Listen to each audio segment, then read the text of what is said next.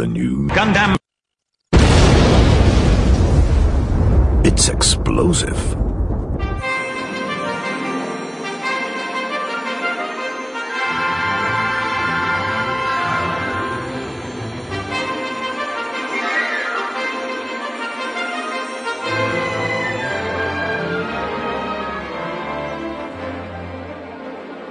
Welcome back, everybody, to Gundam and MHQ. This is going to be episode 37, and in this episode, we're going to be covering two topics, kind of the new format that we've been doing since the loss of annual reviews of Gundam and Code Geass and Macross Frontier and all that. But we got two topics for you tonight. The first one's going to be an anime spotlight of a show that we've mentioned quite a few times, and it ties into something we did earlier this year, and that is going to be the Division of Escaflowne, and that is not only the series, but we're also going to touch upon the movie of Escaflowne. And so we'll have that spotlight. The second topic that we'll be doing tonight will be, you know, in kind of the theme of this summer with all the death of very famous people and stuff, and what we had talked about a couple episodes ago, death in Gundam and death in Mecha series. We're actually going to do a twist on this one. I'd actually kind of call it the Dragon Ball Z episode, because we gathered 7 Dragon Balls, and we're trying to wish back the people we'd like to see in Mecha shows that we didn't want to see die. And we got some good thoughts and good analysis there. And we've even bring in some people that necessarily aren't in mecha shows, but you know, some other things that we definitely would like to see. But like always, I'm always joined here with Chris and Solbro. How are you guys doing? Well, solid, man. I am solid. Chris? Snake. There we go. All right. Snake. But before I get into the news, and I got a couple listener-submitted news topics here. I know people had seen on the Gundam website, and I also did a post in the Mecha Talk thing. You know, Gundam is now being sponsored by Petco and GoDaddy, and I just want to let everybody know that I want to thank all the people that have actually supported those two companies, and I encourage anybody that hasn't, check it out. If you're able to use it, go ahead and do it, and, you know, continue to support them, because ironically, we're actually getting some money for this. Not a whole heck of a lot, but, you know, sometimes you have to start small, so. On top of that, they're cutting people some great deals, too, so. So, Paul, have you booked the hotel and the airline tickets to Vegas yet? For when we party with all of the bank we're making off of this advertising? Oh, heck yeah. Actually, I was going to go to London, so, because. I demand tigers. Tigers. I want to be accompanied by tigers on leashes. Be able to go to all the Cirque du Soleil shows in Vegas? Yes. Yeah, exactly. Front row seating. And I want only the best chilled hams. Yeah. And I only want red M&Ms. There you go. Everything else gone. But I don't want just red M&Ms. I want packets and people individually taking it out by Italian maids. So there we go. On a slightly less serious or more serious note, but I just want, like I said, thank you, everybody that does that, and, you know, support them. You're supporting us, and also, you know, support us by spreading the word to everyone, and I know a lot of you guys are, and keep doing it, and hopefully we can start expanding this stuff, so that's that at this point, but got some news here, and we'll kind of breeze through it really quickly. A lot of news, but just a lot of cool little things to hear. The first one is from the Deuce Bonzo. Oh, wait. This is from courtesy of... Wait. That's Thaddeus Bonzo. Is that Thaddeus? Thaddeus Bonzo. Made a point of you mangling his name. Well, if you put capital T-H-A, capital D-D-E-U-S, yeah. I'm going to do it, you know, phonetically here, so it's sorry. A bit misleading. Yeah, exactly. So, Thaddeus Bonzo, sorry. And this is courtesy of the Anime News Network. And don't hold your breath on this. I'm sure we'll get these shorts, but, you know, all those out there with Blu-ray players, the PS3s, they're now releasing Double Zeta in Blu-ray boxes. Hey. But what they're going to have is they're going to have these CG shorts called Gundam Frag. Basically, it's going to kind of catch a glimpse of the daily and not-so-daily life on the battlefield in Universal Century. I hope by the Nazi view, because that was... I need to know more about how Nazis in space react to interstellar galactic wars with bipedal mobile suits. So, you know, of course, Double Zeta was from 86-87, and it was probably the less honored sequel to Zeta. And these Japanese Blu-rays are going to be released on November 25th this year. Or the first one's going to ship September 25th, and then the final one will be on November 25th. It'll also include like a 48-page booklet, two versions of the opening animation sequence without text credits. So we get to see, what is it, Anime Genai? Nice. And the ending animation without text credits. So I'm sure we'll definitely see that stuff by the end of the year up on the old interwebs. Another story we have here, and this is from Furious Rodimus, and this is also courtesy of the fine folks at Anime News Network. Any of you guys ever hear of a guy? He was very popular, like in the mainstream, a couple years ago, and he's still doing stuff. He was in here in Orlando not too long ago. Andrew W.K. You ever hear that singer? Yeah. He did like the Party On or Party Hard. I think that's like his big like breakout hit. Right. He is actually going to do an album called Gundam Rock, and it's an English cover album that's going to ship on September 9th in Japan. What? And it's English language rock covers of all the Gundam anime songs. And it's going to be released by Universal Music, so there's some big, big stuff there. Someone else did that not too long ago too. That was probably a Japanese person. But it's going to feature music from the first Mobile Suit Gundam and television series and the movie trilogy, and it's part of the ongoing 30th anniversary. And Andrew W.K. had released a cover album of J-pop songs that included Anane Senshi from Mobile Suit Gundam 2, Soldiers of Sorrow, the Soldier of Sorrow film. And he's done a lot of English covers of theme songs and then rock versions of some of the background music in a lot of anime. So wow. He's also going to reenact the anime's opening narration and give the famous Garen Zabi funeral speech on that CD. Yeah. That's word. So that's going to be September 9th. So I'm sure Solbro will have his order up on Japan Amazon, i.e. Demonoid. Calling me pre-reserving. But... Another. Let me pre-torrent this. Get your pre-torrents. Another article here, and this is from Hobby Media, and it's actually an Italian website, and this just once again shows you some of the craziness of the Japanese in celebration of the 30th anniversary. But you know those Nissan noodles, those cup of noodles things? Hell yeah. They're actually going to have Gundam-themed ones. Not the noodles, but they got like the RX-78 on the cup, and there's like some Gunpla things on it. And it makes it's going to be the Gunplas in 1/380 scale, and they're the smallest models ever produced. And there's going to be, of course, the RX-78-2, the Dome, Char Zaku, and the Green Zaku. Man. And they're also, in conjunction with this, Bandai is also going to produce about 1,000 special master grades of the RX-78-2 1/100. And there's some pictures on there, so check the link on the Neo's News listener-submitted news article site. And they're pretty nice. But a couple other things here, and we'll be done so you can get into some of our great topics. Another one, courtesy of Wielder, and this is from Anime News Network. And it looks like all the Gundam love outside of Japan is starting to really hit full circle here, because Yoshiyuki Tomino, probably heard of the guy, he's actually going to receive the honorific Leopard Award at the Locarno International Film Festival in Switzerland. And he actually received it this past Monday. And, you know, of course, he's known for something called Mobile Suit Gundam. And they're actually at this festival for the first time in, this is in Europe. After the awards ceremony, they're going to show the first Mobile Suit Gundam movie. You know, his appearance marks the festival's manga night, where they're going to have a whole bunch of, spotlights on different mangas. And like we had stated earlier, he's going to be in the New York Anime Festival from September 25th to the 27th. So if you have an opportunity, go up there, and hopefully the hurricane hits, so I get shipped up to New York City, and I'll pay hooky from work that day. So wow, isn't that nice for you? Well, you gotta have for a hurricane, so gotta hope for hurricanes. Because once I do that, then I sell all my stuff and I move somewhere else because I'm tired of hurricanes. Gee, thanks a lot, buddy. I'll get a picture for you. I'd actually would get a picture of him smashing a Gundam with him. Be like, Tomino smash. I brought you this model and a hammer. Yeah. Can we do it together, Mr. Tomino? And I'll rub his bald head for luck. But I bite you. Probably would. Nice. He seems like the biting type. Ooh, the Marv Albert type. Ouch. Yeah. Yikes.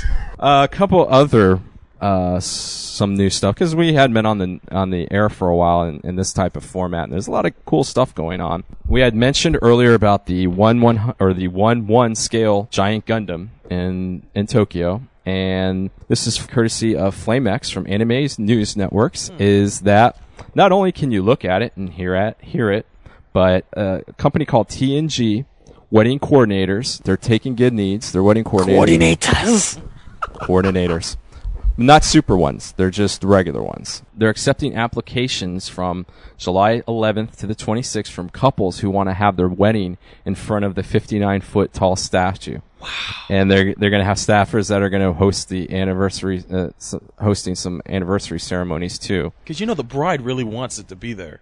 Hey, this being Japan, there's probably going to be a whole bunch of weddings there. Probably so. Yeah, they've actually said that they've received quite a few applications. So yeah, it's Man. Don't. I wouldn't. No, I'm surprised that the bride would be cool with it, because most of them want the wedding to be a specific way, and I never. There's Gundam fan, female Gundam fans in Japan too. That's true. And how can you speak as a woman when it comes to their wedding day? I can't. So I can't. Cállate la boca, please. I've just been watching too much Bridezillas apparently. But why are you watching that at all? We're not doing confessions here. But the soup, man. That's all I. Although we won't have pictures of that, we will have. We'll be posting eventually pictures. Our own local Pedo Bear is in Japan right now. He's going to be visiting the Odaiba Gundam. He's going to be visiting a Gundam Expo and Comiket. So we'll have all sorts of wonderfully nerdy pictures of things for you to see that I'm sure he'll give us to post on Gundam.net. And as he's in Japan at that point, he's technically not a Pedo Bear because, well, the age of consent's lower. Just right. So just right. Word to Pedro. Word to Pedro, man. But all the ceremonies have to be held before the 31st of August because the statue is scheduled to close around that time. And, of course, this is part of the 30th anniversary. I'll be honest, I'm not that big in theme weddings, but if I was to do it, if it's Charzaku, yeah. Or the Hayakushiki, yeah. Heck yes. Amuro, no. Because I would be stupid enough if I would actually put a wig of his fro. Yeah, the Amuro Cosmo fro. It could be worse. It could be a statue of the Nether Gundam. Oh, God. What, is that the one from Neo Holland? Remember that silly one? Yeah. Or Tequila. But hey, tequila might not be too bad if you're there in Mexico and there's lots of tequila. Yeah, tequila! Cinco de Mayo. Some final listener-submitted stories of Gundam-themed stuff, especially because of the 30th anniversary.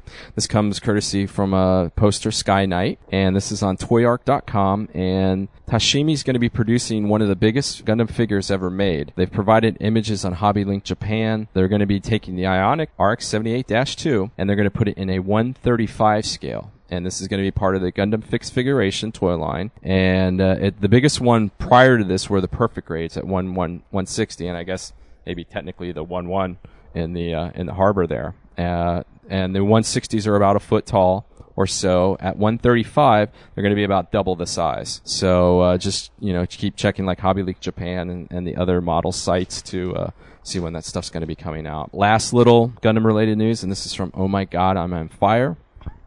And this is from the Nikin Kong blog spot, and this is some pictures from the Tokyo Toy Show in 2009. And there is a really, really, really badass called the Jibon Dashami Char, and it's basically Char from Mobile Suit in that cool uniform. And of course, you could do the different heads. You can have the regular head, Char without a mask, Char with a mask, or Char just with the stupid goggles. Nice. So, and that's about 13,000 yen inclusive of tax. So I don't know what the conversion of that is. Drop the last two zeros. There you go. So you're talking, $136. That's not bad because it's Char.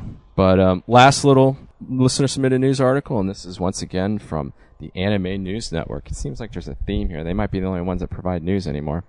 Oh, poor Granoda. This is from Vent Noir, and I'm sure Chris will probably like this too. And it's been confirmed that I don't know how to feel about this, because I think the spirit of these shows is part of the character design, but it's been kind of confirmed that they're going to do Space Battleship Yamato live action. Wow. Yamato. There's not too much on here. It was confirmed by Norbuhiro Ishiguro, and I'm sure I destroyed that. He's the current director of the Space Battleship Yamamoto Yamato television series, and he confirmed that Otaku Panel last Saturday that there's a live-action Yamamoto and in development.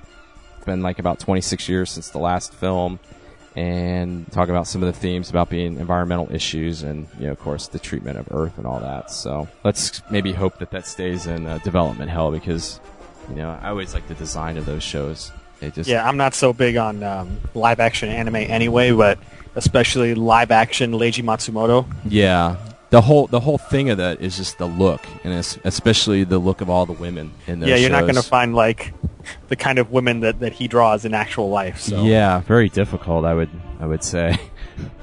I mean, but that's the news. So any other things before we move on to some great topics here, guys? MHQ isn't dead.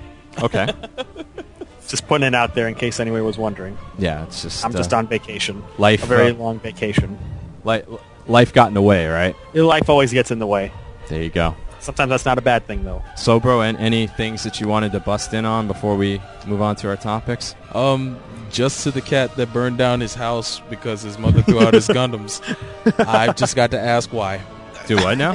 there was some guy in Japan, like one of these man-childs, and his mom threw away all his Gundams, and he got pissed off and burned the house down. He was gonna kill himself and doused himself in he doused himself in gasoline. But he didn't catch on fire. But the house burned. He chickened out.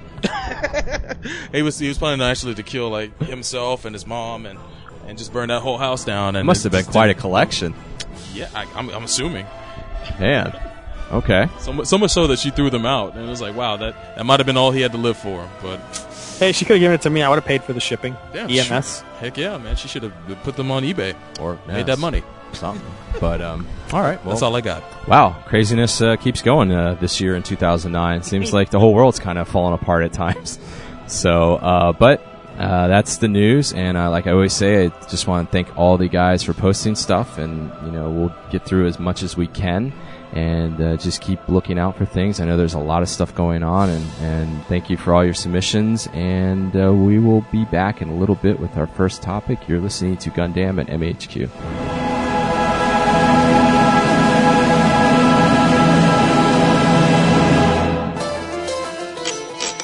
Open. Gundam it, open!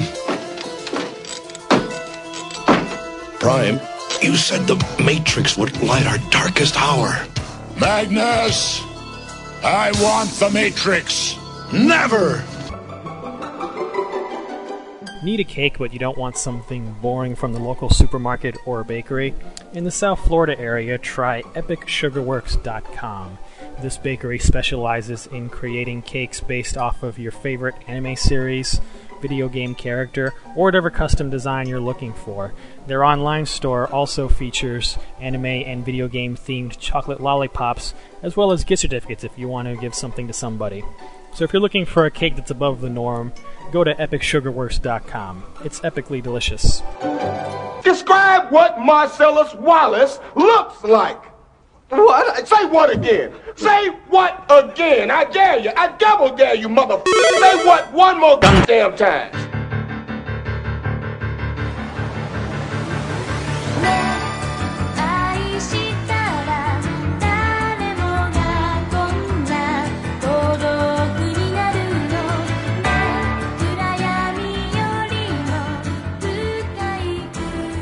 This segment of Gundam at MAHQ is brought to you by Petco. Welcome back to Gundam at MAHQ. In this segment, we're bringing back our anime spotlights, and we're talking about a series that Sunrise produced in 1996. We touched upon it in the earlier review of Aura Battler Dunbine, and this show is clearly, on some points, inspired by Aura Battler Dunbine, at least from what we've seen. The Vision of Escaflowne. And basic premise is a young girl named Hitomi. She is a girl with precognitive abilities. Well, we'd say that she has a little bit of psychic ability, and she's just a normal school girl. She, for the most part, encounters a strange young man that gets brought in from another world, and his name is Vaughn, during an incident where he's fighting a dragon, and he somehow gets brought to Earth for a brief moment during that moment where he's fighting this dragon. During the conflict, Shop saves his life, and then they both get pulled into this other world called Gaia, and this is where she's stuck for the rest of the show. And she learns about the world and goes on this adventure/road trip with Vaughn as he loses his kingdom and then ends up having to fight against the force that threatens the world, which is what was the name of the empire again? It was the Zaibach. Thank you, the Zaibach Empire, and they befriend other people who are willing to help them in their fight, including Allen Schezar, a badass swordsman. And the show features mecha, kind of like the mecha in Aura Battler Dunbine, where they're more like suits of armor, and they're powered by a power source that comes from dragons called... Drag Energist. Drag Energist. Oh, God, I'm terrible at this. But why are you still on this show? I don't know. But for the most part, it's an excellent series. It gets into a little bit of mythology that we're familiar with as well, a kind of different spin on it. But for the most part, it's a great show, and I was wondering what your thoughts were on it, Neo. Well, when I finally got to see it, it was very interesting because you get the kind of RPG, kind of fantasy land going. To me, I still think one of the coolest parts of the whole entire show happens right at the beginning there when Vaughn bonds with the Escaflowne and he takes the, puts the heart in and all that. That was really, really cool to see. It's got the typical Japanese schoolgirl will save the world or the universe type of feel to it because, she's very important and, this whole thing with Vaughn and, it's all the typical stuff. Originally, they don't get along very well, but at the end, they end up, having undying devotion, and she goes back at the end, right? Yeah. She ends up having to go back, so it's kind of bittersweet in that aspect. So I hope I didn't spoil the ending of something that's been around for like 19 years, I think. Not that long, but almost. It's been 13 years. I think the statute of limitations has expired on spoilers. Yeah, I didn't want to violate any more statute of limitations there, but it wouldn't be spoiler country without Neo. Yeah, because Lelouch is dead, right? Oh yeah, he is so dead. He is, but no, he's the guy in the cart. I swear. It's got all kind of the typical, some of the mecha character types. Like you mentioned, Allen Schezar, the brave blonde ace of. Of the opposing force. Got some new things in there where you got kind of the gender bending thread that comes in like about halfway through. Fallen brother with Falcon, Vaughn's brother, and he ends up being kind of like the justified antagonist at the end. Mm-hmm. So, a very solid show. It does have that. It does have a kind of a weird flip in the middle part. And you can kind of see it, but then when you see it, it's like, wow, okay. But, it still ends up pretty well. And, definitely I would say if you liked something like an Aura Battler Dunbine, this might be even better because, A, it's shorter. And, some of the characters are a little bit more likable in this one than I would say in Dunbine. But, Chris, some of your thoughts on Escaflowne the series? It totally thought. How do I know that? It always does, doesn't it? Everything sucks at all times, always. What is good, Mr. Troll? You've possessed Chris quite a few times lately. These last couple of months. Want me to tell you what's good? Yeah. And Voltron. Vehicle or Lion? Because they're both equally bad. Actually, I think Lion's better than Vehicle. Okay, anyway, Escaflowne is something that I started watching many, many years ago when, back in them old days when I used to watch anime and we had these things called VHS tapes. Man. And it was these white clamshell tapes sold by Anime Village way back in the day when they still existed. And, the show just instantly caught my attention. One thing that I've noticed about the show and watching it is probably the best shoujo series disguised as a mecha show ever. Hell yeah. Yeah. That is true. Because when you look at it, a typical series, with this kind of story, the focus and the main character would be Vaughn. Yeah. The brash young guy who pilots the mecha. But he's not the main character. It's Hitomi, the girl who is the non-combatant and who is not your typical lead for a mecha series. Because really it's, you know, not that much of a mecha series in the traditional sense. I mean, yeah, you know, the Guymelefs are these robots, but they're really just big suits of armor. Yeah. You know, there's not really like so many of the like types of mecha tropes that you see in most series that show up here. Yeah, you have Dilandau as the loser villain, but you know the loser villain is not specific to mecha. Wouldn't he be the loser villainous? He let's just say he's the loser. Take it any way you wish. Yeah, just just wanted to clarify. I didn't know. Definitely one of the things that I enjoyed was you know, seeing how the characters develop because of Hitomi, because you know she's this Earth girl and she's so different and you know so weird compared to like what everyone is like on Gaia, and how everyone changes around her, but also how you know she changes too. You know, 'cause she starts off as you know your typical like little high school girl, and she's got the crush on you know the captain of the track team who ends up looking exactly like Allen Schezar. So yeah, that of course is strange.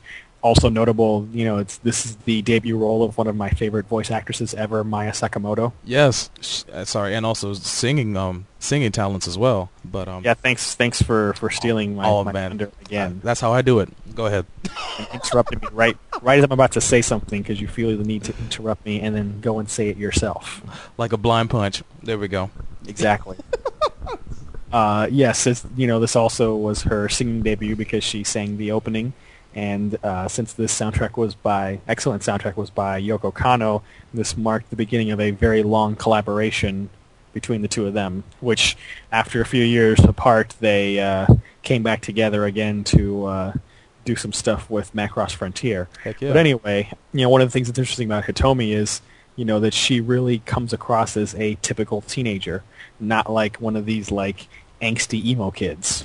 Because she was on the track team. Yeah, the little bit that you have at the beginning, she just seems like she has the typical confusions and awkwardness that everybody experiences as a high school student. Like, yeah, she's just she's a pretty normal, well-adjusted teenager. Yeah. She, you know, she has her crush on the pretty boy senior, and you know, she has the worries that you'd expect a teenage girl to have, and you know. Like the whole portrayal of that character was definitely made more authentic by the fact that Maaya Sakamoto was 16 at the time. Oh, really? Oh, wow. Yes. Which, you know, as far as anime goes, that's very rare because you usually have, you know, adults playing teenagers, but she actually was a teenager. So, you know, I'm sure from her own life she could add that authenticness of, you know, whatever it was she was feeling as a teenager at the time to playing this character. Yeah. Another element that I liked a lot was, you know, the focus on like these themes of fate and destiny.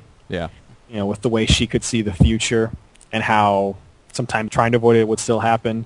You know, obviously it ties in very much with the theme of Emperor Dornkirk, a.k.a. Isaac Newton. Oh, man. And his, the destiny prognostication engine, and how he's trying to, like, shape the future to bring up the power of Atlantis and, you know, have everyone's wishes granted, you know, by manipulating probability and fate and destiny, which is something that you don't see too much in anime. And given the fantasy setting, this is sort of like a uniquely fantasy-type story. Yeah. Works in this setting. Yeah, because in any other way, something like that would be kind of... It would just seem odd. You know, if you were like in a real robot, or you know, even in a super robot to a point, because you know, there's still elements of realism in there. So it uniquely fits, and then you know, the whole motif of you know Atlantis and the winged people, and you know, all of that works very well in this fantasy setting that it would just be out of place somewhere else. Not that didn't stop Shoji Kawamori from trying the whole Atlantis thing all over again in Aquarian, but that's a whole other story. Yeah, I guess he's fond of the place.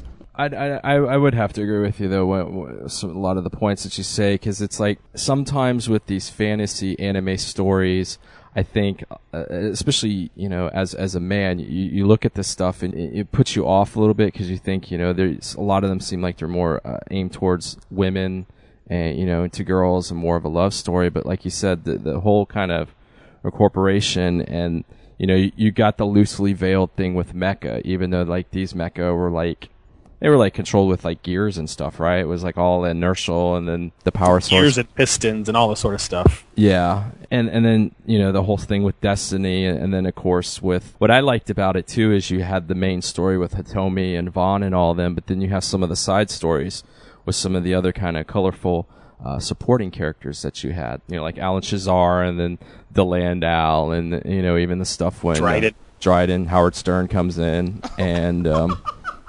the furry, yeah, with this type of anime, and especially like in the 90s, it wouldn't be right without having the cat girl in there, you know, the mischievous little cat girl that's always got to get in trouble. So, well, what can you expect? This is anime. Yeah, exactly. Speaking of side characters, one thing that I thought was also interesting, the brotherly rivalry between Vaughn and Falcon. Yeah, and you know, you had sort of this antagonistic rivalry towards them, and it's kind of like a Domon Master Asia kind of thing, you know, with the protagonist character feeling betrayed, yeah, which has made a more interesting coincidence since both Domon and Vaughn were both played by Tomokazu Seki. Oh, wow. With that hot blood that he always brings to the table. Always. Yeah. Isn't there another G Gundam character in this one, Chris, that you had said earlier before we started recording the two-episode what? Oh, Balgus, the two-episode Master Asia. Yeah, the guy that's just so ridiculously badass. He slices Guymelef in half with a sword. With his 20-foot katana. Yeah. That was impressive, though. He was kicking ass while he lasted. Heck yeah. Escaflowne... It's one of those shows from the late 90s that was just really unique. It kind of came out of that era where a lot of animation companies were trying to do something different. Thanks to, I mean, I hate to bring it up, but Ava, you know, everybody was trying to jock Ava, and it was cool that Sunrise wasn't, at least not with this show. They decided to go, you know, their own route, probably because of Shoji Kawamori. Well, you can't eclipse the greatest anime of all time, so why even try? According to ADV. Greatest anime of all time in one box. Slap that sticker on that box. So great that we have to retell it 19 times. So.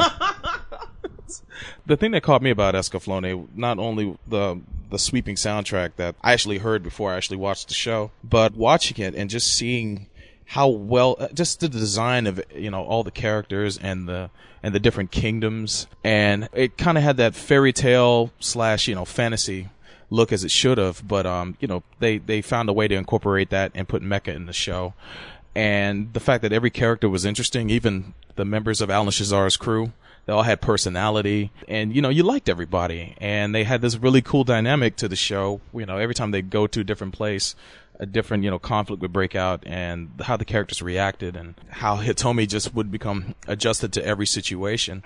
Being a normal schoolgirl from Japan, you know, she was able to adapt to this world. As much as she found it troubling to be there, you know, she managed very well, not being like the titular pilot or the main character pilot. You know, the show focus was on her, and she was an engaging character to witness on the show and see how she played into the whole storyline. I got to give it up to Vaughn too. He was kind of a hard-headed guy, but you know, he ended up coming through at the end. My favorite scene in the show with Vaughn is when he goes buck wild on Dilandau's crew. Yeah. Oh my God, that 5 minutes right there is some of the best 5 minutes of mecha anime at all. I mean, I think it was at the end of episode 13 or somewhere around there. Has Dilandau like crying at the end almost? Freaking pees his pampers.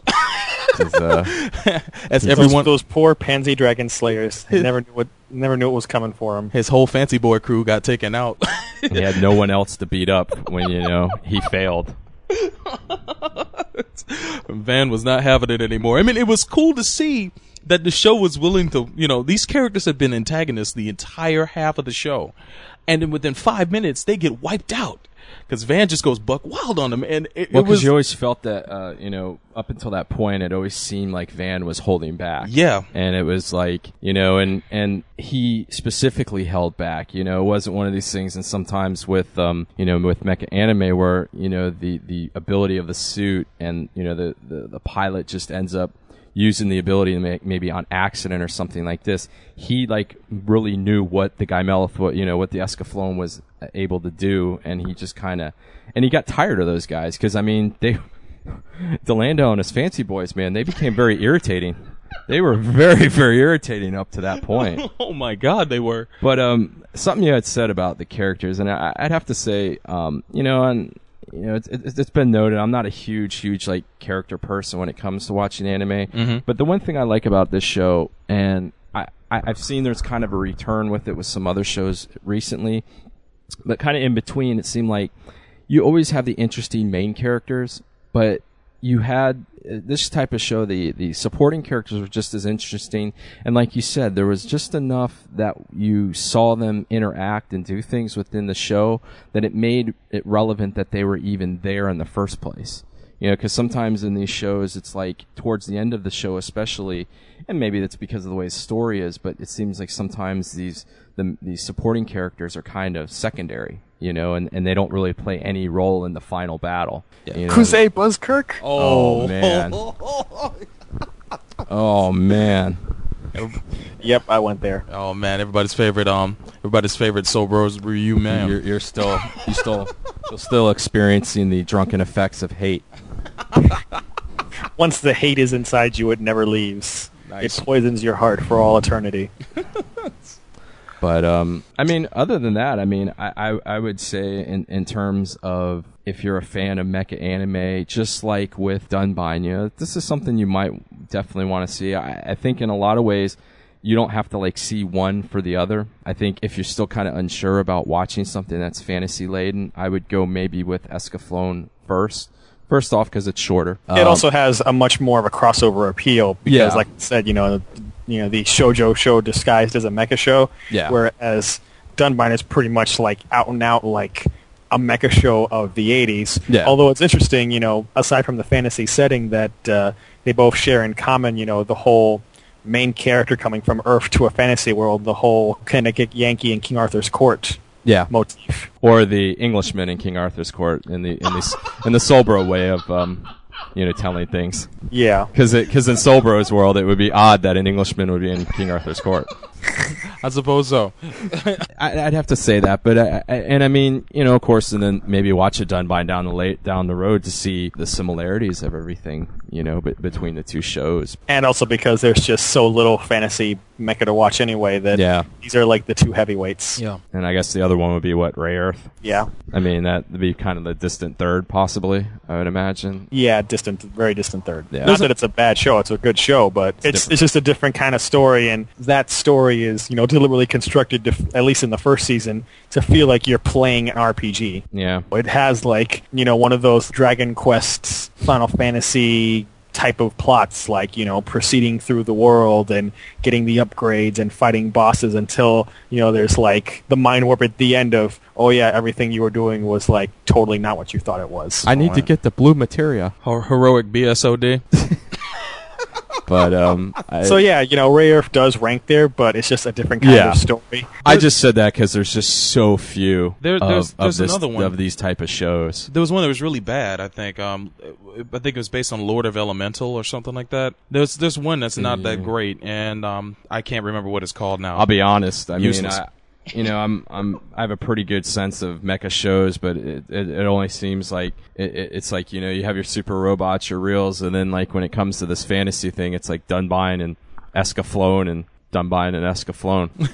Interesting, also then that since we mentioned Ray Earth, that story is also Earth people swept up to a fantasy world. Yeah, yeah, that's an overall. Which seemed to be like a recurring theme in the '90s in anime. You had roughly around the same time you had, you know, Ray Earth airing. You had Escaflowne, obviously not a mecha show at all, but Fushigi Yugi was a very big show in the mid '90s, and that was another Earth girl swept up to fantasy land story. So I guess this was kind of like the thing to do in the mid '90s. It's funny. I'm looking up at two wall scrolls in my house right now. One, and they're side by side for Fushigi Yugi and Ray Earth. As soon as you brought that up, that's a little trippy. But yeah, we thought we'd mention that show in this podcast. Yeah, no doubt. Don't get me wrong. I like that show and I watched it, and that may be a surprising admission. But no, well, everything's got its place. Because everyone thinks that I'm like all mecha all the time. Deep Dark Secrets coming out on Gundam today. Yes. I'm bearing my soul out to the universe. Oh man, Fushigi Yugi, write it down. Spit upon me. Yeah, I don't. I'll slowly reveal some of my anime likings because that'll be real crazy. Definitely needle would stop there, but I think we'll have to save that for a future segment of anime confessionals. Nice. Yeah. I guess any other talks about the show? I guess we could. Well, we should talk about something that happens to the show, unfortunately. Well, but before we do that, one other thing that I thought was really cool about the show is somewhere halfway through, Van makes a blood pact with his mobile suit. I'm sorry. I can't remember. Guymelef. Damn Gundam. That Neo brought up earlier, and it kicks in halfway through the show. Oh yeah. To the point where, like, if the Escaflowne takes damage, he takes the exact same kind of damage as well on his body. And right after that fight where he went buck wild, he emerges from the suit, and when he does, his body's completely torn up. And I'm sorry, that was actually before he went buck wild, but that was an interesting take on that, to see that, you know, he can't just go out there willy-nilly and fight people and take all this damage, because he might end up dying. And I thought that was a unique factor in the show that I haven't seen in many mecha anime. Right. I kind of forgot about that. Yeah. Chris, what were you going to say on... something that unfortunately happened to this show, which is Fox. Oh, yeah. Oh, man. I thought you actually meant in the story of the show. Okay, yeah. No, Fox. Fox. These guys, they're a real piece of work. Was that Fox or Fox Kids that was? I blame Saban. Fox Kids. Yeah. I blame Saban Entertainment, because I think they're the ones that that helped to produce the dub that aired on television. Well, I blame George W. Bush, even though he wasn't president. Anyway, sorry. It was, the setting was the year 2000, and Gundam Wing had obviously just been a huge hit. So now you had a bunch of people scrambling to license and broadcast anime to keep up with big hits like Gundam Wing and Dragon Ball Z and. Unfortunately, Fox Kids got their hands on Escaflowne rather than Cartoon Network, and they watched it, and they didn't like what they saw, and they decided they needed to improve it. So they kind of did the same thing that was done to Cardcaptor Sakura, where they took that, which was very clearly a shoujo show, and they chopped it up to two pieces and re-edited it to emphasize the male lead more and make him the main character. Wow. Yeah. So that's kind of what they did with Escaflowne. They cut out the first episode entirely, because it was all, girly stuff and, Hitomi at school and blah, blah, blah, even though there was, a battle with a freaking dragon. But I guess that wasn't enough to offset the girliness, which they figured that nobody would want to watch. So they cut out that whole first episode, and then they cut out bits of later episodes so that they could include flashbacks of stuff from the first episode. Goodness. Which would be kind of helpful to know, since that's the first freaking episode and sets up the whole story. Yeah. But they did that.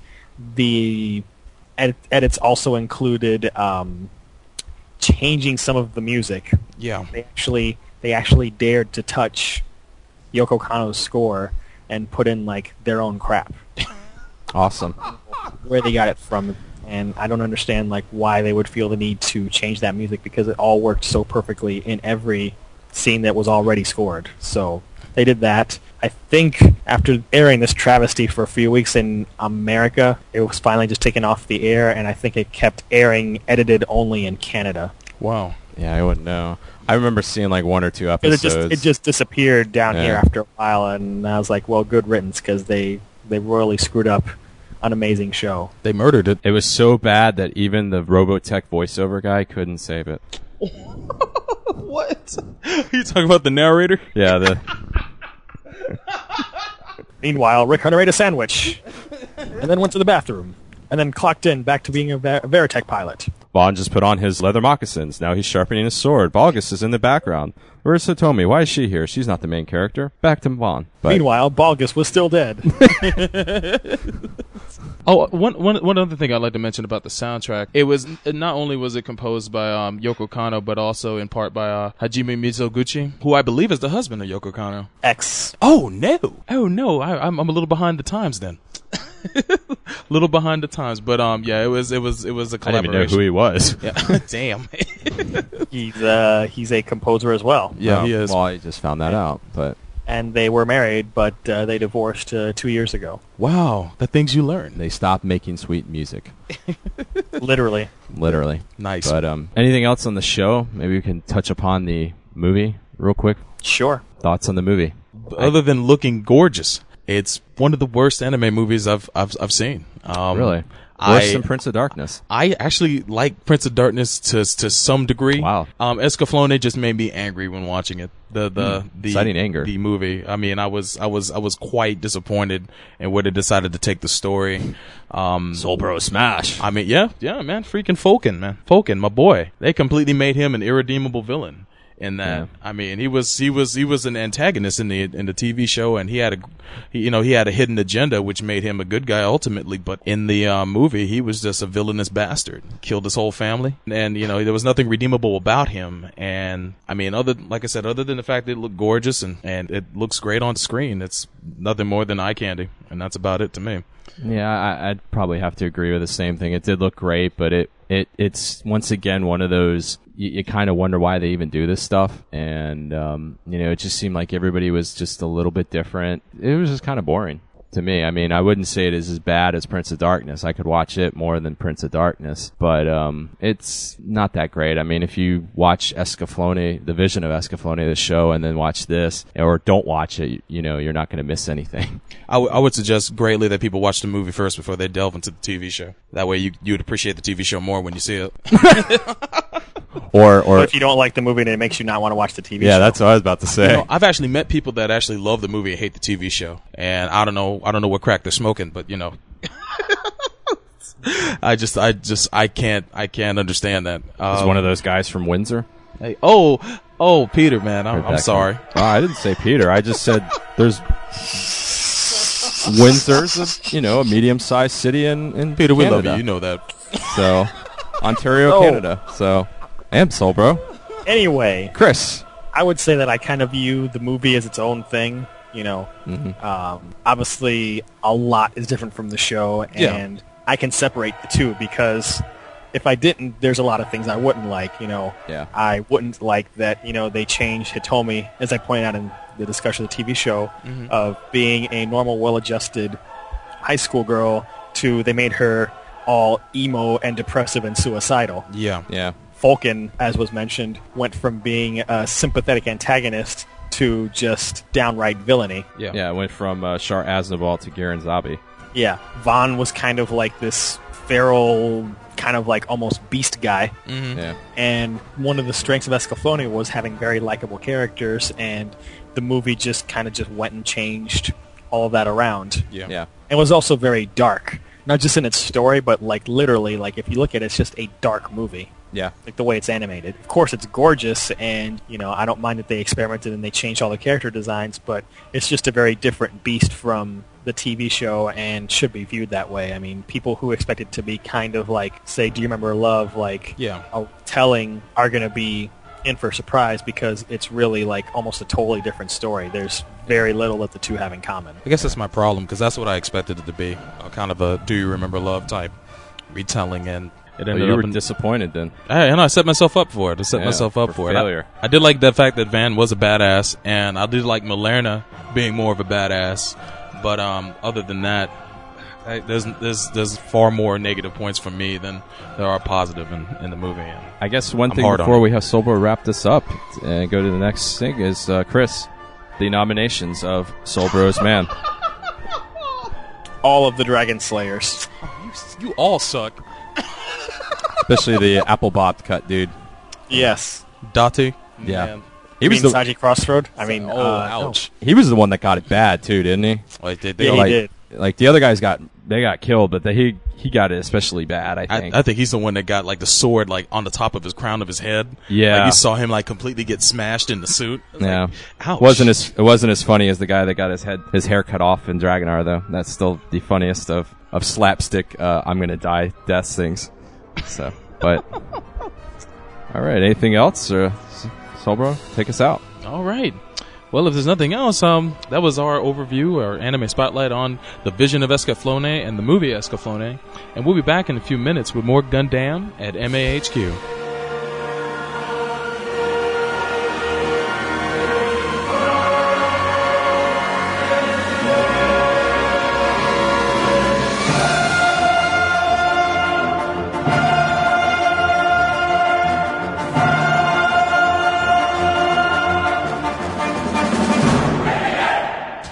And talk fast, you lousy bum. We've been frantically trying to reach you, dude. Where is my Gundam money, you bum? Well, I don't... They did not receive the money, you nitwit! They did not receive the money! Her life was in your hands! This is our concern, dude. No, man, nothing is here. Nothing is No, man. The Gundam plane has crashed into the mountain!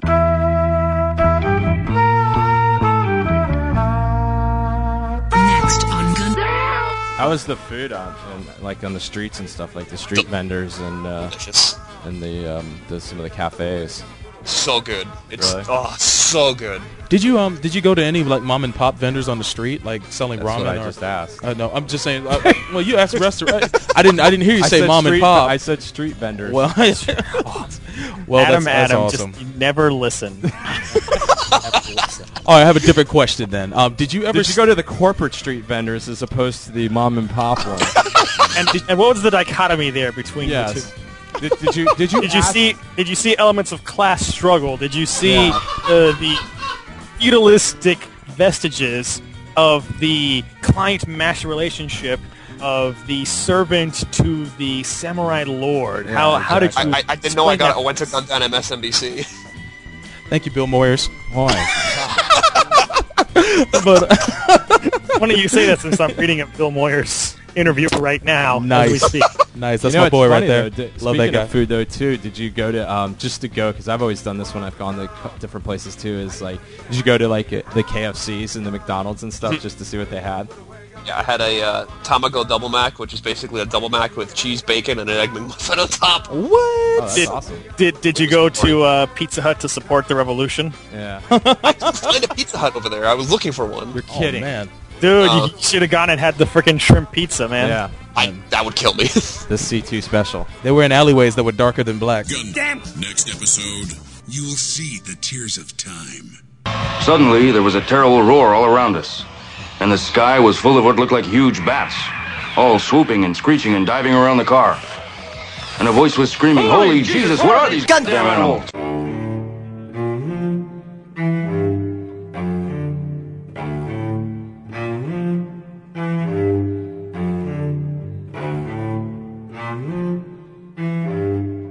This segment of Gundam at MAHQ is brought to you by GoDaddy.com. Hey everybody, welcome back to Gundam at MAHQ. This is Chris, and we're going to be discussing a lovely topic yet again about deaths.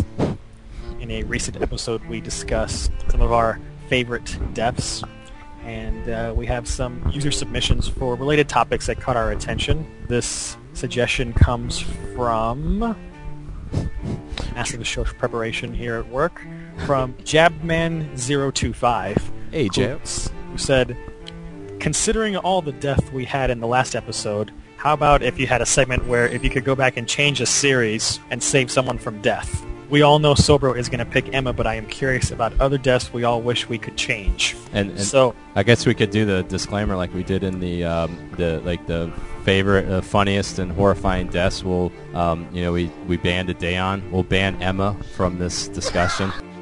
And yes, Emma and what was the other one that he had a problem with? The girl from Dunbine, Emily Luft. Yeah, Emily Luft. Emily Luft. Yeah. So I mean, yeah. You can't take those two back. Man, well, F y'all. And Adayan is still banned anyway. And Adayan is banned too. Cause, well, dang. Yeah. Any other things we should ban or? I think we're good. Okay. So with that in mind, we will take up Jabman's suggestion and let's run with the topic. So I will kick it to you first, Sobro, and put you on the spot.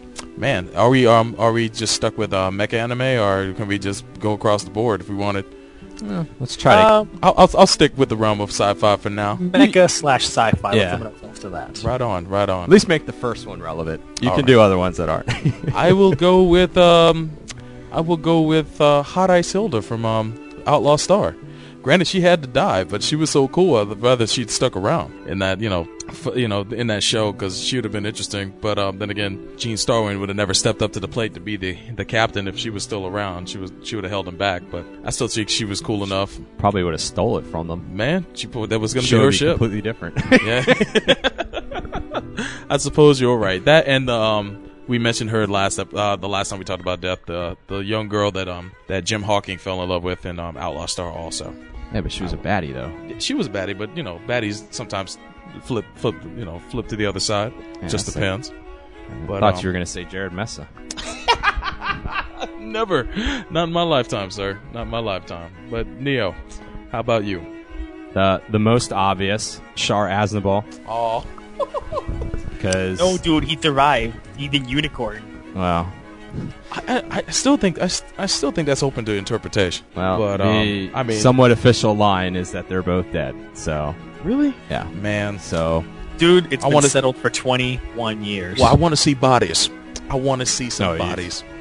Hey, just because you didn't see Jimmy Hoffa's body, do you think he's alive? Yeah, he's living with Elvis and and Tupac. Living with Elvis and Tupac and Jackson and Walt Disney, who's still working for the FBI. Exactly. I thought he ate young Cuban children. That's how he worked for the FBI. He ate communist children, which I'd have to say is one of the few funny points of Robot Chicken. Ouch. But. Yeah, of course, Char. I mean, because it was kind of, I guess it was abstract at points, how it is, but, in an unprotected escape pod next to an asteroid burning up in the Earth's atmosphere, I'm pretty sure that he got killed.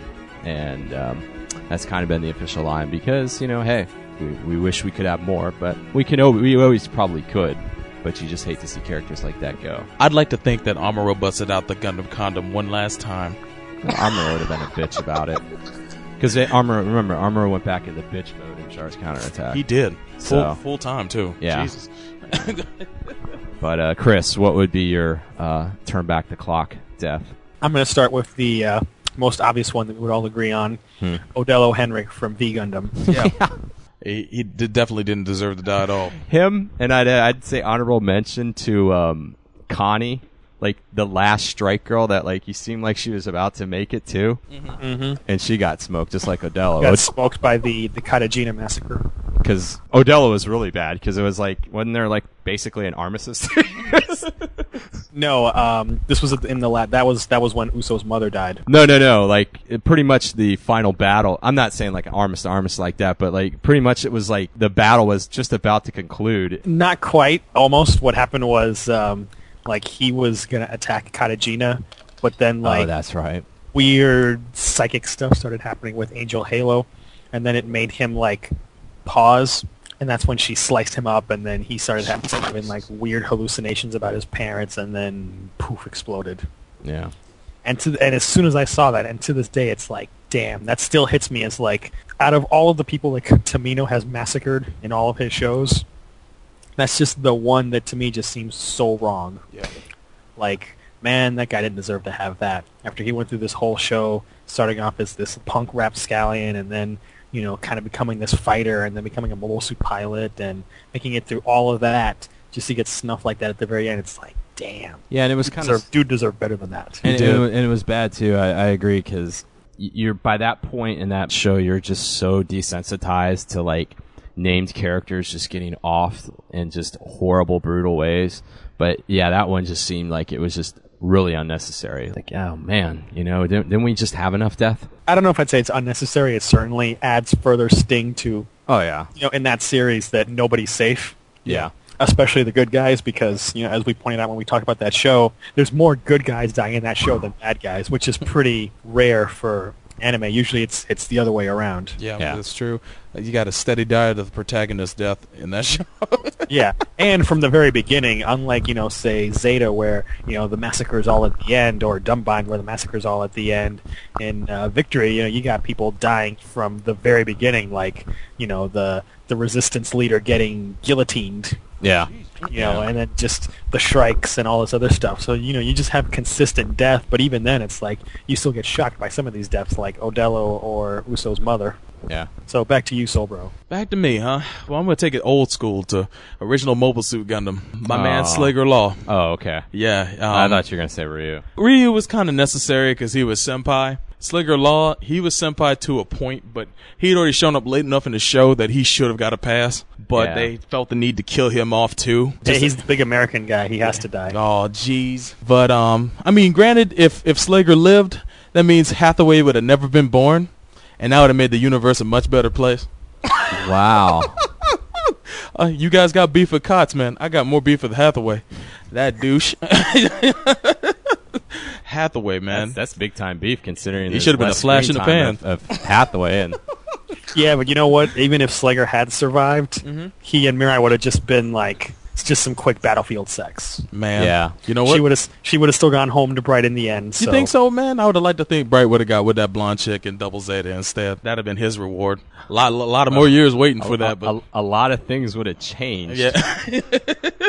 I mean, Bright may not have lived up to that point. I don't know, but I think Slager would have made it. Another honorable mention from that show is the redhead girl that Kai befriends. The spy. Oh, Miharu. Miharu, yeah. The spy for the Zeon.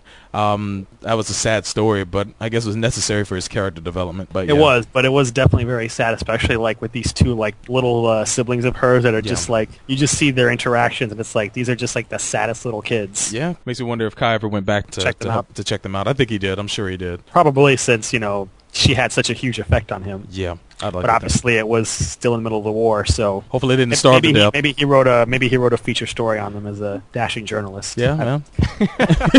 And we're Amuro cross with Indiana Jones. Exactly. But Neo, back to you. Well, the death I'd like to see be taken back would be Haman Khan. Yeah, because that was such a punk way of going, and it just.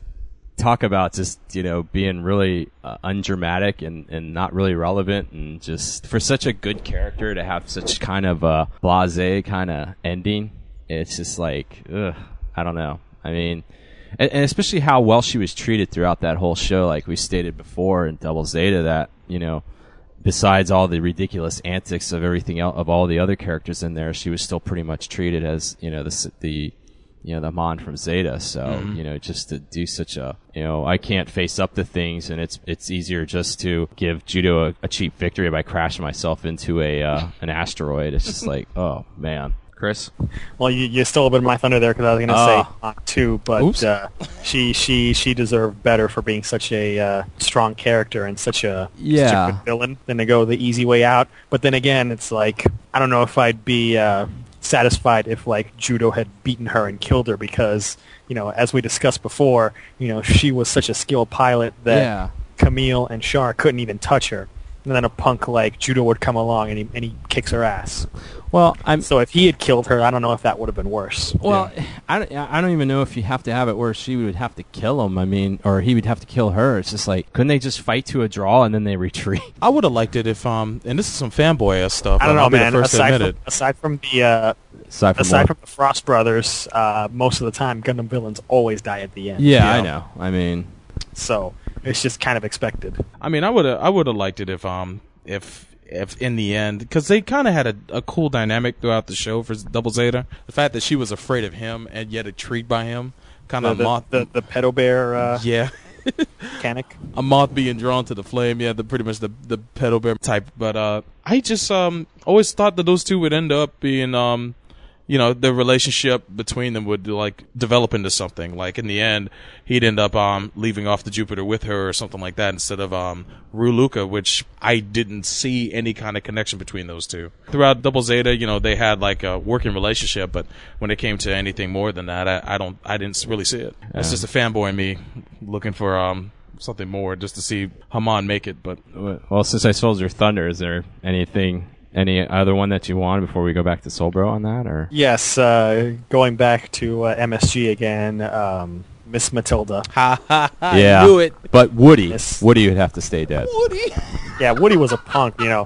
How the hell do you think that you're going to use some dork punk-ass hovercraft and fight Char with that. I don't even know what that thinking was. I mean, he was just in this stupid-looking, broke-down piece of crap that probably had like little pea shooter machine guns. And it was like open-air cockpit too, wasn't it? Yeah, I think so. And it's like, you see a red mobile suit and you think you're going to win against that? Yeah. Think again, buddy. It's like the ridiculously powered prototype mobile suit is having trouble with a red Zaku. How are you going to inflict anything when you see, you know, a red mobile suit show up? And everybody's going, it's Char. Or more like, you know, also the old guy in the Zaku 1 who he tried to tackle the Gundam in space, and that didn't quite work out for him. Oh, the guy that was like stuck in the supply course? Yes. I'll show you, Char, how it's done. Yeah, whatever. Yeah. So yes, Miss Matilda, so hot, so dedicated to her job, putting her life on the line to make sure that those supplies get through. The post office would be proud of her. Yes, except for salt. That was the one thing they couldn't get on those Medeas, was enough salt. Oh, they can stock ugly-looking tank planes. Yep. And weapons and like plutonium, but they just can't carry that salt. Essential ingredients. No boxes or a couple canisters of Mortons in there. Nope. Captain, we must stop for salt. We're going to die without the salt. So anyway, back to you, Solbro. I have an obscure one. I don't know if you guys have seen the show this far along, but in Argento Soma, there's a girl named Guinevere Green, and there is a point in the show where she almost dies. I mean, to the point where you've completely written off her character, because, you know, she's, like, stuck in a situation where, there's no escape. Yet, towards the end of the episode, the main character and his team managed to save her in the end. But what you didn't know is that she had a fatal condition or a disease or an ailment that ended up killing her anyway. In the final episode, you see that it's a couple years in the future, like 5, maybe 6 years, and you're catching up with everybody, and her cameo is her grave headstone. when one of the characters goes to visit her, I was like, what the hell happened? I was like, I didn't even know she was dying from something, and she's just dead. It's like, come on, man. She was like one of my favorite characters in the show because she was like the sensible one in the group. She's the one that like kept everybody together, and just to find out that she just up and died years later, I was like, come on, man. But she was one of my favorite characters in the show, and I was sad to see that she had died abruptly. Neo, you're up. Well, who else but Roy and original Macross. Maybe not. Should he have had a pineapple cake? Would that have saved him? I think so. I mean, he should have developed a sweet tooth instead of watching his weight. So, but I don't know necessarily if it would be a thing of like death, but the death so early. You know, it was halfway through the show, but still. I mean, sometimes you'd rather see those guys get offed in the final battle. Mm-hmm. But, you know, it's a popular device that they use, you know, especially with the young protagonist to gain him on. You know, he had that great, you know, the complete difference of, you know, responsibility and how he acted and all that. So I guess one of his descendants got awesome. He got miraculously saved, so but not in a good way. But that would be mine, Chris. I'm going to go a little bit more rare on this one. Wow. Fiona from Votome's Shining Heresy. Yeah. Oh, okay. Because, you know, the whole story of, as you see in Votome's Paul, you know, sort of the improbable love story of cold-hearted Shiriko Kyuubi and this chick who's just so totally devoted to him. Yeah. And, you know, he becomes more human over the course of the series, and then they kind of get their little happy ending where they both go into deep sleep together naked and then get jettisoned off into space. Well, doesn't quite end so happily for them, since they both get defrosted 30 years later in Shining Heresy, and unfortunately she gets captured, and because, you know, her body depends on this Jigerium stuff to live, he keeps trying to get to her, and by the time he finally does get to her, it's too late. Oh my God. Yeah, now he's stuck in the future, alone and wandering yet again. And all of his old friends from the TV series are probably dead by now because it's been like 30 years more, and who knows how many freaking wars there have been since then, so... I never saw the OVA, but to hear that's really sad, man. Dang, I don't even... He's just destined to have, like, horrible stuff happen. Yes. He's just that poor guy that's never going to get the happy ending. He's never going to get the happy ending, but he's going to make sure that you're messed up for trying to mess him up. Oh yeah, people will pay for their transgressions. People will pay for making him miserable. So at least he has, you know, that measure of something to take from that. But that's just his destiny to wander alone and unhappy. You can bank on that. Dang, man, you just hit me with some somber knowledge, man. Damn. Well, this is a big one in my book. Are you gonna invoke the statute of limitations on that one? Hey, that happened 15 years ago. Oh, damn you. You and your statute of limitations. But this is a big one that would have probably changed the series a great deal if he'd lived. I can't believe I didn't say this earlier, but probably one of the deaths I could take back, or wish I could take back, is Guy Daigoji. And Jiro Yamada in Martian Successor Nadesco. He died way too soon, and I understand the point of it. You know, a hot-blooded dude like that, you figure that, you know, he'd end up being senpai for a little bit longer. But no, third episode, completely capped. It was surprising to see, but I should have expected it. But I just didn't see it coming that soon. And I think if he stuck around a little bit longer, we'd have got a lot more comedic scenes between him and Akito. And I guess I'll leave that up to the Super Robot Wars series. If I want to see him live, I'll play those games, I guess. He'll live forever. Yep. Him and Bernie. Him and Bernie. Yeah. Him and Kamina can be wingmen in the new Super Robot Wars. Hell yeah, right? Man. They will form their own union. Well, of course I'm going to say Lelouch. Because if he stayed alive, I could read more horribly written fan fiction. No, because that's what the world needs. No, actually, that was just a joke. No, actually, the one I would is I've mentioned it before, and it's a supporting character. It's the and I always forget the guy's name, but Chris, that Ashimar pilot in Zeta in the battle over Dakar. Adis Aziba. Yeah. The one good Titan other than Emma. Yeah. The one time you think, you know, and it would maybe make sense that maybe down the road you'd have another guy, you know, maybe say, oh, maybe this stuff's not right, and switch sides. And he would have been a great secondary pilot to put there, you know, because I think Roberto is gone. Opoli gets killed, you know, soon after. Yeah. He would have been an interesting guy to, like, be in the mix later on, stick him in a Rick Diaz. Yeah. Or maybe he just has the Ashimar and they paint it AU colors or something, you know, that'd have been cool too. But was not to be. No, we got Bodhi instead. He died too. Yeah.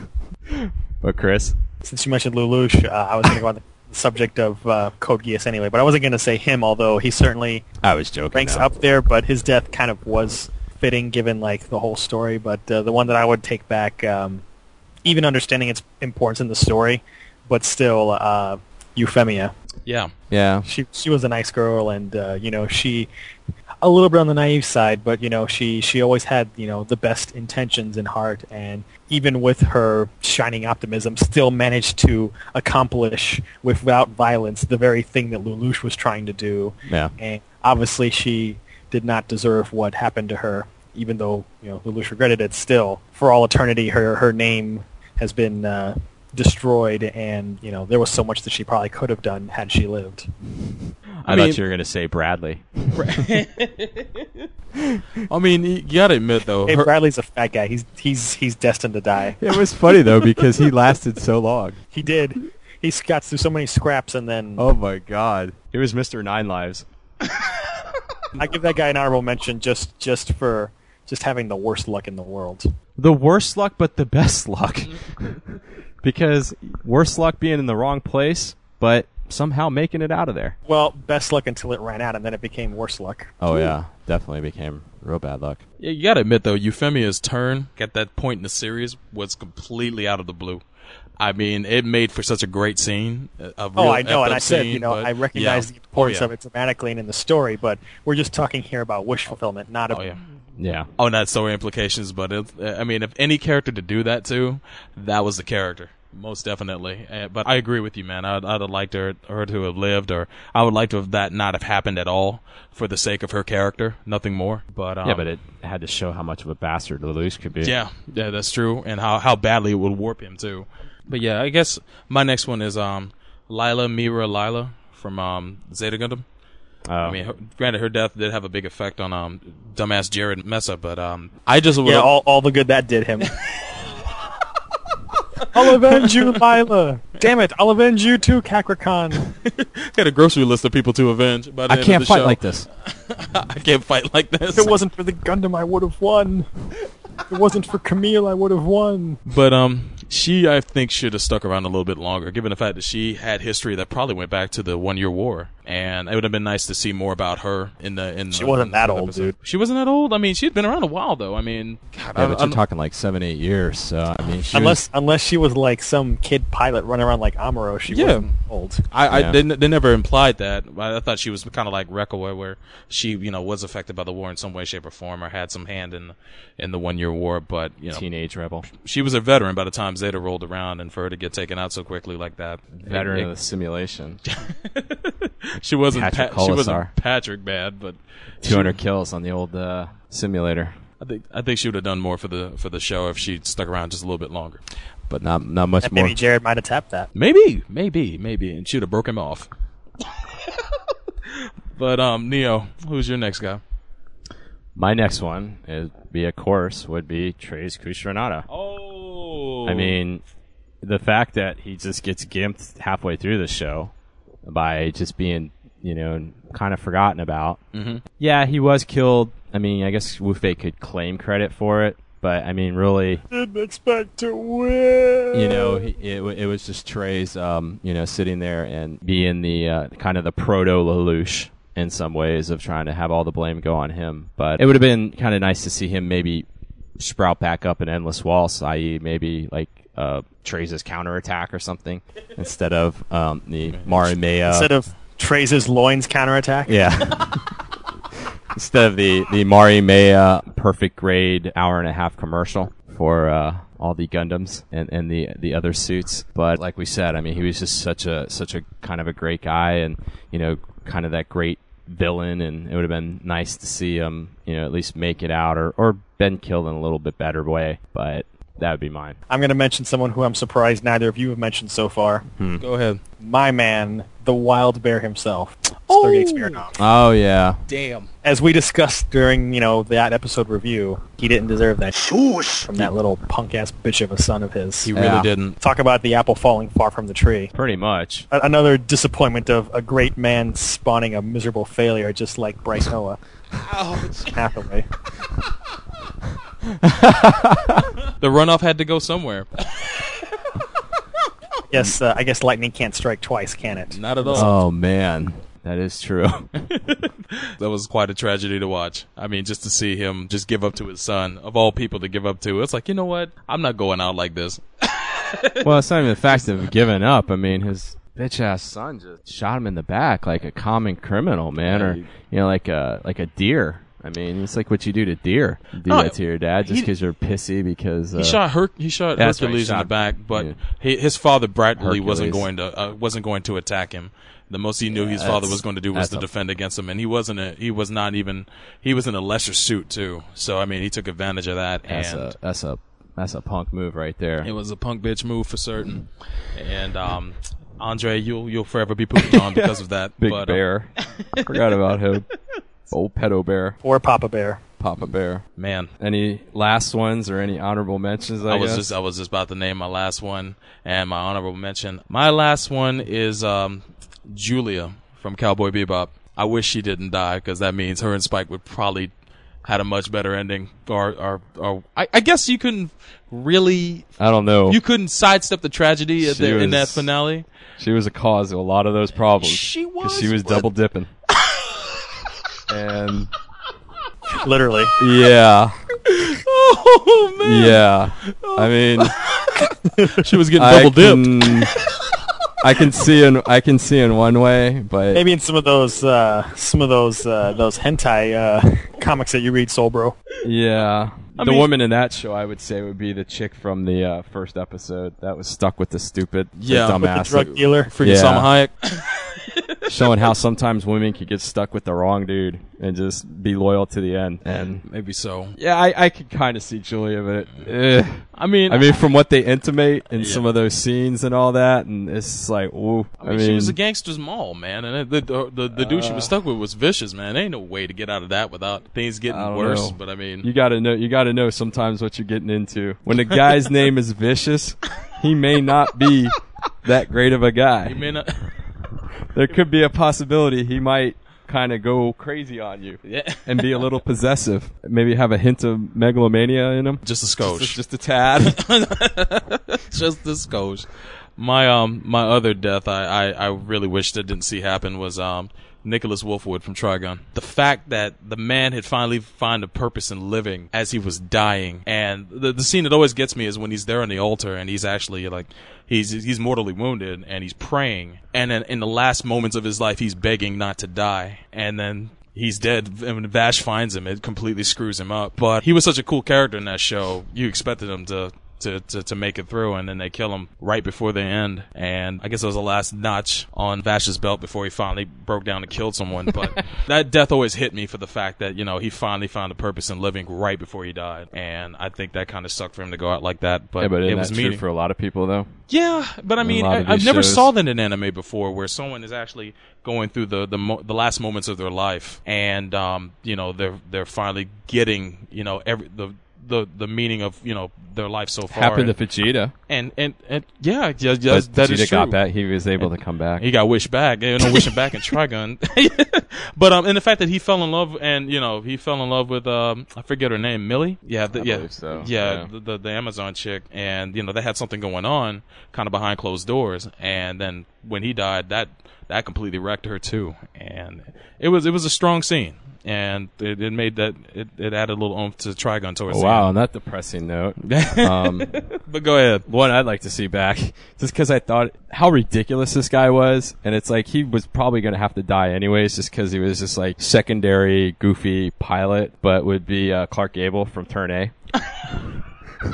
I wish he would have, because it seemed kind of unnecessary that you have to take out one guy with a nuke. But I guess it talked about how awesome he was. But he was just so stupid and ridiculous that he was, you know, he was that rare mixture of kind of annoying and funny on the same time when he'd get up there, because he was kind of irritating, especially the first. He kind of lay it on thick with Soshi. Oh my god! Yeah. One day he's like, "Hey, baby, what's going on?" Next day, like, "Here's a wedding dress for you."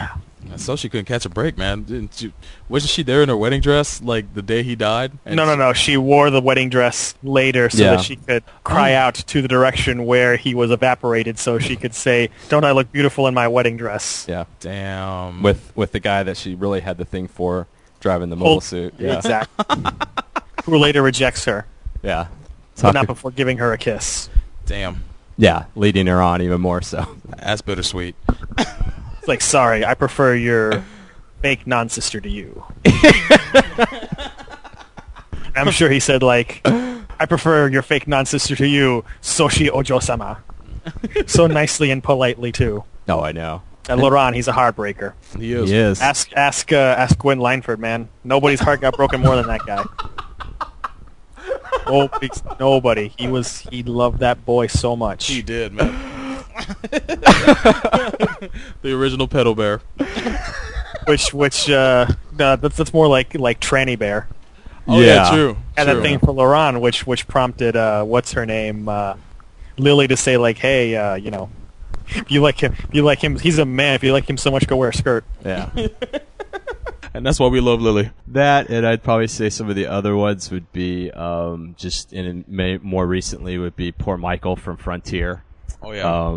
You know, the same old thing, like you just said with Wolfwood, guy that finally figures out something to live for, and then ends up just getting done out off in a really bad way. Murked. But that. What I want to know is with Michael, like, aside from being just a dumbass and being like so blind to how Clan felt for him, he would make the stupid crack, like, you know, like, hey, if I did stuff to you while you were in that size, I'd be, like, arrested for it. Yeah. And I think to myself, are you a moron? Can you not remember what your predecessor with the blue Valkyrie and the glasses did? Yeah. You size yourself up, and then you tap that. Yeah. But obviously, he was too dense to realize this amazing possibility. Well, and probably felt inadequate, because you're talking, you know, the true genius of stuff, so it's like... He could not compare. I mean, the guy had a movie made after him, for God's sakes. I mean, it was like the most celebrated couple in Macross history. History books. Yeah. He's in them. Unlike Michael. Damn, Michael. Damn, you should have figured things out a little sooner. That and my last one would be Howard Mason. Howard Mason. Howard Mason. What would that have changed? Nothing. He would have just been a Jinx pilot later and died again anyway, because every single one of them died except for Patrick. Oh, man. But that would be mine. Chris, follow us, finish this up. Okay, I would say for like my last main one, Rosamia Badam from Zeta. Yeah. Oh, yeah. Because she was just a tragic character from the very get-go, because... Yeah. Obviously, from her very first appearance, she's crazy, you know, going on about AU making the sky fall and, oh my god, the Armageddon, and, ah! But when you see her come back later, when the Titans, like, mess her up and make her, like, Camille's fake sister, and even after that, when they mess her up more, it just, again, as I said when we talked about Zeta long ago, it just illustrates how the Titans will use someone to get what they want and achieve their goals, and that they literally just destroyed this poor girl's mind, yeah, with no regard for her being a human being. They just, like, tore it to pieces and just left her, like, totally broken. And it really hits you when, you know, right when she dies, when she's in the Psycho Mark II, and she's just totally insane and babbling like a maniac, and you can just sort of feel the pain that Camille's going through when he decides, like, that he has to, you know, take her out, and he just shoots her right through the cockpit. It's almost like when you got, like, put an animal down or something. You know, yeah. It's like you don't want to, and you feel sorry for them, but you know it's the best thing for them. And yeah, I could see that. I know a lot of people hated her in that show, and a lot of people feel that, like, that whole thing with her was just kind of unnecessary. But when at the end, when you see the way that she does go kind of psycho, it does kind of make sense with all the stuff at the beginning. I mean, what they were doing, and yeah. Not just that, but, you know, it and its lack of being in the third movie very much illustrates the, at least in the TV show, the way his character developed, the downward spiral that Camille started going into. Yeah. Towards the end, when, you know, he visibly becomes pessimist, and he just becomes very, very negative. Because he really liked her. You know, and he really wanted to. Yeah, he wanted to help her. It was just that everyone else was telling her that he just needed to, you know, not do it. But I mean, was there a point to go through the same thing though again? I mean, they introduced her way back when, and she was almost forgotten, so they brought her back, and it was, you know, after Ford's death where we kind of went through the pains of that twice, quite honestly. I mean, the first time we thought she was dead, then the second time she dies on screen, and we went through that, and then Rosamia gets brought back. I think it would have been more meaningful if he was actually able to save her than to experience the same heartbreaking situation again. But here's the difference, though. Yeah. You know, 4 was just as crazy and as babbling. Yeah. But she was taken from him because Jared killed her. Yeah. But then put into that same situation again, he realized what he had to do. Yeah. And then he killed Rosamia. True. Because you got to remember, so that kind of balances it out. You got to remember that they treated those new types like that, especially those cyber new types. They were just pieces, you know. They were just parts to the mobile suits, yeah. And you know the Titans, they didn't care. Even if that whoever won that war, what was going to be her fate if she survived? I mean, come on, you can't do that. But I guess the brain was already pudding. Yeah, and I would say as my honorable mention, Tetef Halley from Turn A Gundam. Yeah, not just because she was a busty redhead. Definitely that, but also, you know, she was just a very sort of like misunderstood person, and definitely was very bitter because of the effects of moon racism. Yeah. Since you heard it here first, gang. You know, they couldn't quite accept her, and you know, she had all those problems, and she just wanted to just be accepted and be understood because she was just seen as like Earth race trash. And even though her death happened like just before the middle of the series, it comes back to you later on, way later, once they finally get to the moon and they start defrosting people, and you see her young mother, yeah, asking about her. Yeah. Oh, wow. And that just kind of brings it all back to the forefront for just that 1 minute. That's a very effective short scene, you know, because it's just there for him. It's sort of one of those things of you blink and you miss it. Yeah. But if you were paying attention, then you realize, like, hey, that was her mother who was in stasis mm-hmm. and now is looking for her daughter, who is dead. That sucks. I mean, I didn't pick up on that on first viewing, but probably because of the crappy translation I had. I need to rewatch that show then, because I completely missed that. You do. So, that being said, I think we've gone through quite an extensive list of deaths we wish we could undo. I'm sure there were others that we'll probably think of after this, but we only have so much time to do these things. So with that, that brings this next discussion of death to a close, and hopefully we'll move on to happier topics next episode. Next, we're going to talk about life. Yes. Well, I guess we won't be talking about any Tamino works then. Oh, burn. Only if it's Happy Tamino. Yeah. But with that, that wraps up this segment. You are listening to Gundam at MAHQ.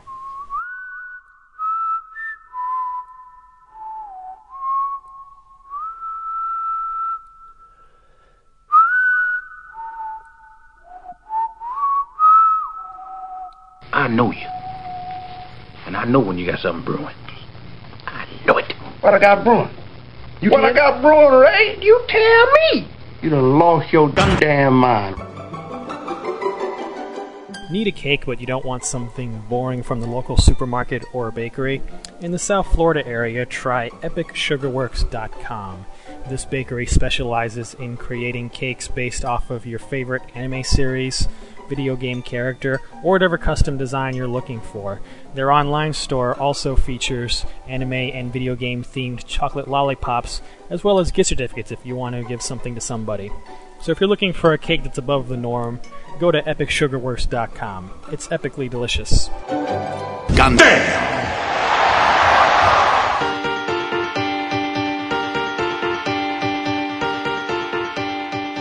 Hey gang, welcome back to Gundam at MAHQ. We're closing out episode 37 here, where we shined a spotlight on the anime, The Vision of Escaflowne, and its movie, Escaflowne. Also, we discussed deaths that we wish we could take back or change in the animes that we've enjoyed throughout the years. Any last thoughts from you guys? No. Stay away from fire. There you go, man. Some of the websites that you should definitely check out from us are MAHQ.net, where the magic begins, and also Gundam.net, where you can download the latest episodes of Gundam. You can reach us by email by sending an email to GundamMAHQ@gmail.com, and you can find us on MySpace, Facebook, and Spill.com, as well as other websites. Whatever brand new other social networking thing that replaces those in the next six to 8 months. And or 6 to 8 days. Or whatever, yeah. If you want to keep up with events having to do with MAHQ and Gundam.net, check out MAHQ's Twitter at twitter.com/MAHQDOTNET. Oh, yeah. Visit our sponsors, Petco and GoDaddy, and especially, and check our website for the details of some of the offers there, and supporting us on the iTunes with your comments and stuff and your downloads. And if anybody can get us hooked up with maybe people in some of the industries, if anybody has it in, please, maybe direct it to myself at neomhq.net, and, I can go from there too, because, we need to grow this thing. Either that or we'll just quit it. So. And tigers. We need tigers. And tigers and red M&Ms. Time to go to Vegas. And French artesian water from the French Alps. Sweet. There you go. We don't mention this a lot, too, but the Gundam is also brought to you by the Mevio Network at mevio.com. And you can download a show from there, too, as well as iTunes and Zune. And go iTunes. That's pretty much it for this episode, and we'll be back in just a few weeks with more Gundam at MAHQ. Has Slender made it out? It looks like he's the only one who escaped, sir. Denim and Jean are assumed KIA due to insubordination. Too bad for Jean and Denim. It looks like they both lost their game.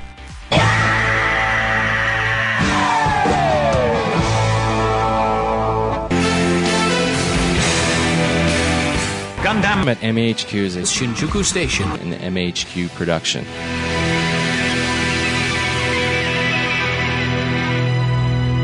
I've achieved an ambition. Yes. Which is a worry, because I always say you should never have ambitions. Because you either achieve them, in which case, so what? Or you don't, in which case you have a life of disappointment. So it's better not to have ambition. So, but you did have ambition. I mean, well, at 11, I quickly took up smoking, and then that was the end. Well, that was the end of all that. But supposing that you'd be king, what would you do if you were king? Well, do you know, I wasn't invited to... Well, I sort of was invited to the Palace the other day, but we were filming in there, actually, for a series I'm making. And it's a hideous place. Have you ever been? It is very strange. It's very gloomy, isn't it? It's very gloomy, and what I love is that they've got a scarlet carpet going down the sort of main... You think, well, that's okay, but then they put pink sofas on it with gold arms. It's Mykonos again, isn't it? It is, well, it's like your granny's house. And the awful antimacassars. Thing, it is, antimacassars everywhere. And the awful thing is that I was overcome the moment I walked through the door with this need to steal something. I've never had that before. You walk in, I can go to your house, I wouldn't want to steal any of your belongings. But I was thinking, I'm going to have that harpsichord away.